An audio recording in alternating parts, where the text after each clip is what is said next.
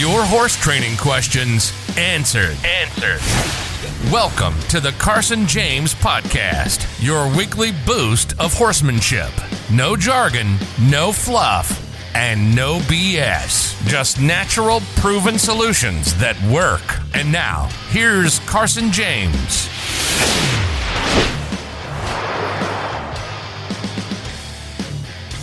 Hey everyone, and welcome to the podcast. So, this one is going to be all about three rules to never break with your horse. So, starting with rule number one, these are kind of going to be like the most common mistakes that people make.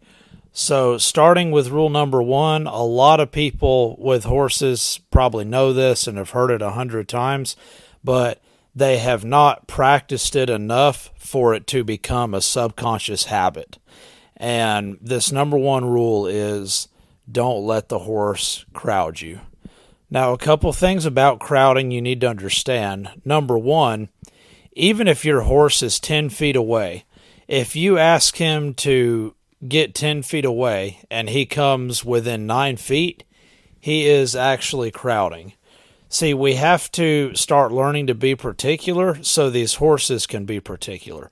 Now, because nobody ever really talks about why, real quickly, we're going to talk about why it's so important that a horse doesn't crowd you. And without getting into huge detail about it, the reason is because a horse would never crowd the lead horse of the herd, right? They get that established through the pecking order, especially at feeding time. Now, it is no coincidence that the lead horse that none of the other ones crowd is also the horse that all of the other horses trust and respect and will follow through the creeks and wherever that horse goes the other ones willingly follow and they adore that lead horse right? Okay so it goes back to their instincts. So if the human is gotten in a habit of always just kind of letting the horse be all up on them and in their space, and the horse doesn't stop when they stop when they're leading it, you know, as an example. Okay, well, it's going to be really difficult, next to impossible, for that horse's instincts to recognize that the human is capable of giving that horse the same security and comfort and protection that a lead horse would give out in a natural herd environment. So it all goes back to their instincts. A lot of times people say, Yeah, my horse is really inattentive on the ground. Well, it's because they've never given him a reason to pay attention to them, right? They've never been really particular and said, Hey, I want you to walk this speed, now slower, now stop, now back up. I want you to be 10 feet away as I lead you, and I want you to stay 10 feet away as I lead you around. Now I want you to be five feet to my left and even with my left shoulder. Now I want you to be out in front of me five feet. Now I want you to come to my other side and get way, way back. So, see, it's getting refined control of the feet from the ground. So, if your horse is really good at these things, he's going to always be thinking, you know, what's the next move? What is my person fixing to ask me to do? So, uh, it's you know it, it's next to impossible for a horse to have really good groundwork and I don't, and when I say groundwork, I don't mean he's gentle and he follows you around when you put a halter on him. I mean refined control of his feet, therefore refined control of his thoughts. So that's what groundwork is. It's next to impossible for a horse to have really good groundwork and be inattentive at the same time. If he's got really good groundwork, 99% of his attention is going to be on you and your body language and what you're thinking and what you're doing or he's always ready for what you're about to do, right? So that's number one. Number two is never being able to free up the reins and move with that horse. So let's just take uh, let's just take trotting as an example. If you're using your reins to help balance your seat on your horse, well, that's kind of going to do two really really bad things. For one, it's going to confine make him feel confined. And everybody knows that the way a horse feels safe is the ability to freely move their feet, you know, their flight or fight. So everybody kind of knows that. Okay, well, after long enough, it might be next month, it might be next year, but at some point if we constantly ride these horses around choked up on the reins or with contact on the reins and never allow them to figure out that they can travel in a natural way, even though a human in a saddle is up on their back, it's going to start causing side effects. It's going to start getting them spooky. It's going to start getting them wanting to get back to the barn, for example, because they don't feel safe because they're confined when you're out on the trail, but when they're back at the barn, they feel that comfort and security that we talked about earlier, right? So that also goes back to their self preservation. Basically, everything goes back to their self preservation and why you want to constantly be installing instilling confidence in your horse so you don't have to deal with spookiness and magnets and you know all these typical horse problems. So that's kind of the second one. Now, another part of that is being able to uh, not only being able to ride around on a loose rein and be comfortable doing, you know, walk, trot, lope transitions, things like that, but also getting to where you can move with that horse. So, a really good rider is someone who is capable of getting on a horse and riding them around and moving with that horse in such a way that the horse feels like the rider is part of them, right? So we mentioned trotting as an example. So posting the trot and really moving with the horse is going to make him feel like you are helping his movements. So he's enjoying the job that you're asking him to do and he's able to be relaxed about it. Where if you're just bouncing on his back, you know, smacking him on the back with your butt as you ride around, Okay, well, that's going to be hindering his motion. Every time he tries to take, a step, it's kind of like he's getting bumped on his back, and it's hindering his movement, making hard for him to move. There have been multiple times where I got on somebody's horse and they said, This horse is just really spooky. Uh, he won't go through the puddles or just riding in general. You know, he's a nervous wreck. And I didn't even do anything. I just got on him and started riding him, really posting my trot, doing some walk, trot, lope transitions, really moving with him on a little bit of a slack rein. And after 10 or 15 laps around the arena, like you, and this and this is no lie. We've got footage of it somewhere. You can pull the bridle off and ride them around. And granted, you can't really like control them per se, but that's the beauty of it you don't need an overabundance of control. They're only going to go as fast as you're making them go, and when you stop making them go, they just come down and stand there, and they're all chilled out and uh, and relaxed. So that is a powerful, powerful thing.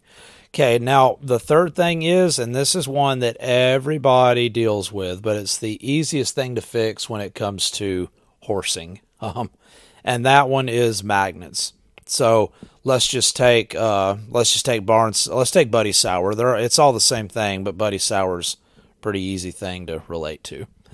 Okay, so why is a horse Buddy Sour, or has any magnet in general? Okay, well the reason they're they're doing that is because in that horse's mind, he has somewhere else he would rather be because he thinks that it's a better deal to be at that other place.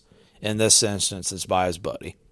Now we have, you know, we have all we have a few videos, and it's it's a very easy, very very easy, quick thing to cure. Uh, some of the worst Buddy Sour horses you can completely have it cured, where you drop the reins and point them right at their buddy and tell them to go, and they will randomly turn and go any random direction except for where that buddy is at. It takes about 30 minutes, maybe a couple sessions, and you'll have that even with the most buddy sour horse you can dream up. Okay, well, basically all you do to do that is you work them really hard around the buddy and when they're kind of acting like they want to leave you just let them and they'll leave for and they'll get about 10 feet and then they'll try to turn back really hard and you know then they'll think they want to go back with their buddy put them right back to work work them really hard when they want to leave you just ease off and you let them so you just make it feel good for them to kind of think, hey, maybe I don't like it here. You leave them alone, let them leave. Every time they kind of act like they want to go back, you just go with them. You just let them, put them back to work, and in in a ridiculously short amount of time, they're like, okay, maybe I don't want to be by the buddy anymore. So that's kind of how you cure it in the short run, but that's not really the answer. That's basically saying, well, I know you still don't feel secure with me so I'm just going to make it you know, really hard to be over here where you do feel secure. And maybe then you'll be more open to suggestion. But the real thing about Buddy Sour is you should never have to do the Buddy Sour exercise. If we're going about these things how we're talking about, you know, using good horsemanship, be uh, clear leadership to instill confidence and be a good leader for your horse. Okay, well, they're never going to start feeling lost and insecure. So therefore, they're never going to want to go. They're never going to feel the need to where like, oh hey, I got to get over here where this other spot is at, where I feel safe and comfortable because I'm not really getting any comfort and security from you. So I'm going to go over here where my instincts are telling me I need to go to get it. Okay, well, our job as riders is to become the kind of people that can give them that confidence and security, the same that they get from being at the barn or being with the lead horse or their buddy horse or whatever. So it sounds a little cliche, but you will get that horse to where he is buddy sour to you. There's no place where he would rather be than right up underneath you. All of his thoughts are right with you. He's mentally neutral, meaning he would just as soon be at the north end of the arena as the south end of the arena. And at that point, maybe now, you know, you stand a chance on teaching him something. So uh that's kind of the the third one. Now, you say, well, how do you get your horse to that point? Well, it's you know it's not desensitizing. And even though you might use some of that it's not desensitizing. It is the key is is clear communication.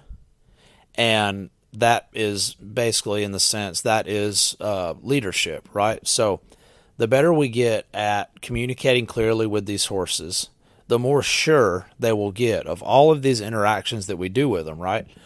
And that is what heightens their confidence and when you get to a certain point, you can get that horse where he is confident enough to be out alone and not feel like he's got to get by the other horses to be okay. Now, you know, technically he's not alone, he's got you, and you're able to give him everything that he needs inwardly to feel secure. And this is what everybody is missing with their horses. You know, 90% of the time, if you look up how to cure a spooky horse, what's it going to tell you to do? Desensitize them. Okay, desensitizing is not meant to fill the holes of us not being able to instill confidence in a horse. The only thing desensitizing is meant for is hey, it might rain tomorrow, so I'm going to put on my big raincoat when I ride my horse. He's never seen a raincoat. Maybe I should expose him to the raincoat a little bit so he's kind of more okay with it uh, and I stand a chance on putting the raincoat on without getting bucked off. That is all that desensitizing was ever meant to be. The problem is, is people have blown that way out of proportion of what it's supposed to be used for, and they've made it a cure-all. A while back, we did a poll, and the poll was, how many of you feel like for the amount of hours you spent desensitizing, it actually did any good?